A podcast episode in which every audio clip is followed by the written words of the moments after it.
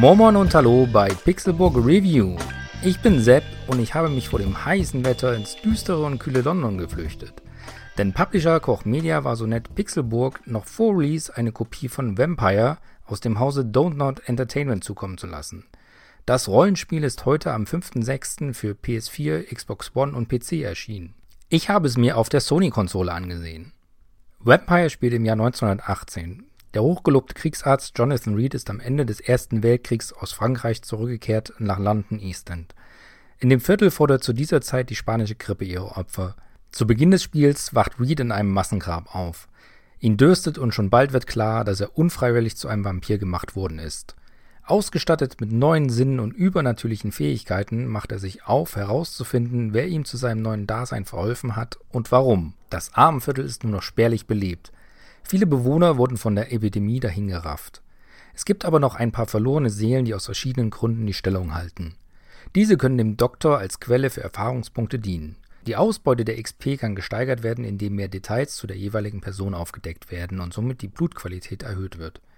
Dieses Hintergrundwissen kann erlangt werden, indem man sich mit ihnen unterhält oder beispielsweise Briefe und Notizen in der Spielwelt findet. Möchte man die Erfahrungspunkte dann gewinnen, muss der Bürger in den Bann gezogen und ausgesaugt werden.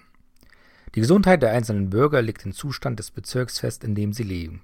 Sinkt dieser unter ein bestimmtes Niveau, dann wird das Gebiet feindlich. Somit muss man also abwägen.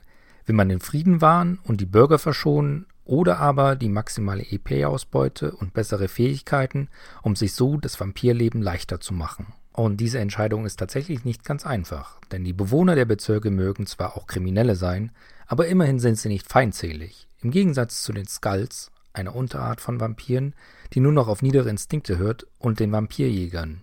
Beide Gruppen durchstreifen die Straßen von London und haben wenig Lust auf Unterhaltung, sondern bevorzugen lieber den Kampf. Diese Gegner können im Übrigen auch ausgesaugt werden. Das gewonnene Blut wird aber nicht in Erfahrungspunkte umgewandelt, sondern dient als Ressource im Kampf. Es wird beim Einsatz von Vampirfähigkeiten verbraucht. Wenn kein Lebenssaft zur Verfügung steht, können wir uns aber auch mit Messern, Äxten oder Knüppeln wehren.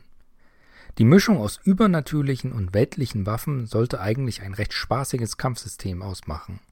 Leider ist das aber nicht wirklich der Fall. Das liegt an verschiedenen Punkten. Zum einen habe ich das Gefühl, dass die Hitbox der Gegner deutlich kleiner ist als die von Reed. Wenn er schon ins Leere schlägt, trifft der Gegner meist, obwohl er gefühlt genauso weit daneben geschlagen hat. Und verfehlen ist tatsächlich trotz Lock-on keine Seltenheit. Die Gegner haben es irgendwie verstanden, sich knapp außerhalb der Reichweite oder des Schlagradius aufzuhalten. Apropos Lock-on. Der springt auch gern mal zwischen mehreren Gegnern hin und her. Was dazu führt, dass ein Widersacher mit wenig Leben nicht der Garaus gemacht wird, sondern auf seinen noch fitten Kollegen gezielt wird. Da die KI aber nicht wirklich flexibel ist, kann man sich den meisten Feinden auch aus der Entfernung entledigen. Das ist zwar recht eintönig, dafür aber vor allem bei eigentlich noch viel zu starken Gegnern ziemlich effizient.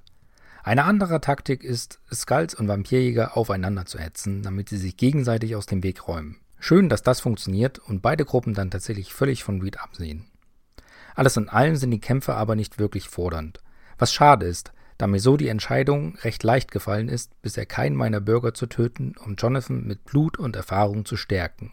Ebenfalls keine wirklich gute Figur macht Vampire technisch. Ich habe zwar ein Pre-Release gespielt und weiß natürlich nicht, was hier noch gepatcht wird oder wie sich das Spiel auf anderen Plattformen schlägt, aber aktuell läuft es einfach nicht wirklich flüssig und kommt immer wieder ins Stocken. Dazu kommen die Ladezeiten, die nicht nur unangenehm lang sein können, sondern auch an unerwarteten Stellen auftreten können. Beispielsweise müssen sogar einige Gespräche vorher geladen werden. Das sind zwar keine Gamebreaker, aber es ist unschön, zumal dadurch die gute Stimmung in Mitleidenschaft gezogen wird. Das ist schade, denn das nächtliche Eastend mag zwar nicht in einer Liga mit Midgard spielen, aber es macht schon einiges her. Nicht nur, dass es mich stellenweise wirklich angenehm gegruselt hat, durch die leeren Gassen zu streuen, nein, man findet auch immer wieder liebevolle Details, wie vollständig eingerichtete Zimmer hinter beleuchteten Fenstern oder Plakate, die an den Krieg erinnern oder vor der Seuche warnen. Auch die Synchro trägt ihren Teil zur Atmosphäre bei. Es gibt zwar nur englische Sprecher, aber das ist auch ganz gut so. Denn nur so kommt der wunderbar britische Akzent zum Tragen. Man nimmt den Sprechern ihre Figuren absolut ab. Schön auch, dass keiner davon die typische Decke im Mund hat und alle trotz Kotterschnauze deutlich zu verstehen sind. Bisher macht mir Vampire viel Spaß. Ich mag das Setting und die düstere Atmosphäre, die sehr schön rübergebracht wird. Auch die Story ist, soweit ich das aktuell beurteilen kann, wirklich gut und bietet neben interessanten Charakteren mit dem Zwiespalt, in dem Dr. Jonathan Reed steckt, auch etwas sehr Originelles. Dass diese Zwickmühle auch in eine Art Ökosystem weitergedacht wurde, ist toll. Aber vor allem höre ich gern den kleinen Geschichten und Problemen des Pöbels zu. Hier hat das Spiel meiner Meinung nach seine größten Stärken. Es wäre aber auch wirklich enttäuschend gewesen, wenn die Life is Strange Macher bei der Charakterzeichnung nicht überzeugt hätten. Das alles kann gut über die Schwächen des Spiels hinweg trösten. Aber auch der Vampir Lestat würde sich bestimmt freuen, wenn Jonathan ein größeres Repertoire an Sprüchen hätte, um die Abscheu zu bekunden, die er empfindet, wenn er Ratten aussaugen muss.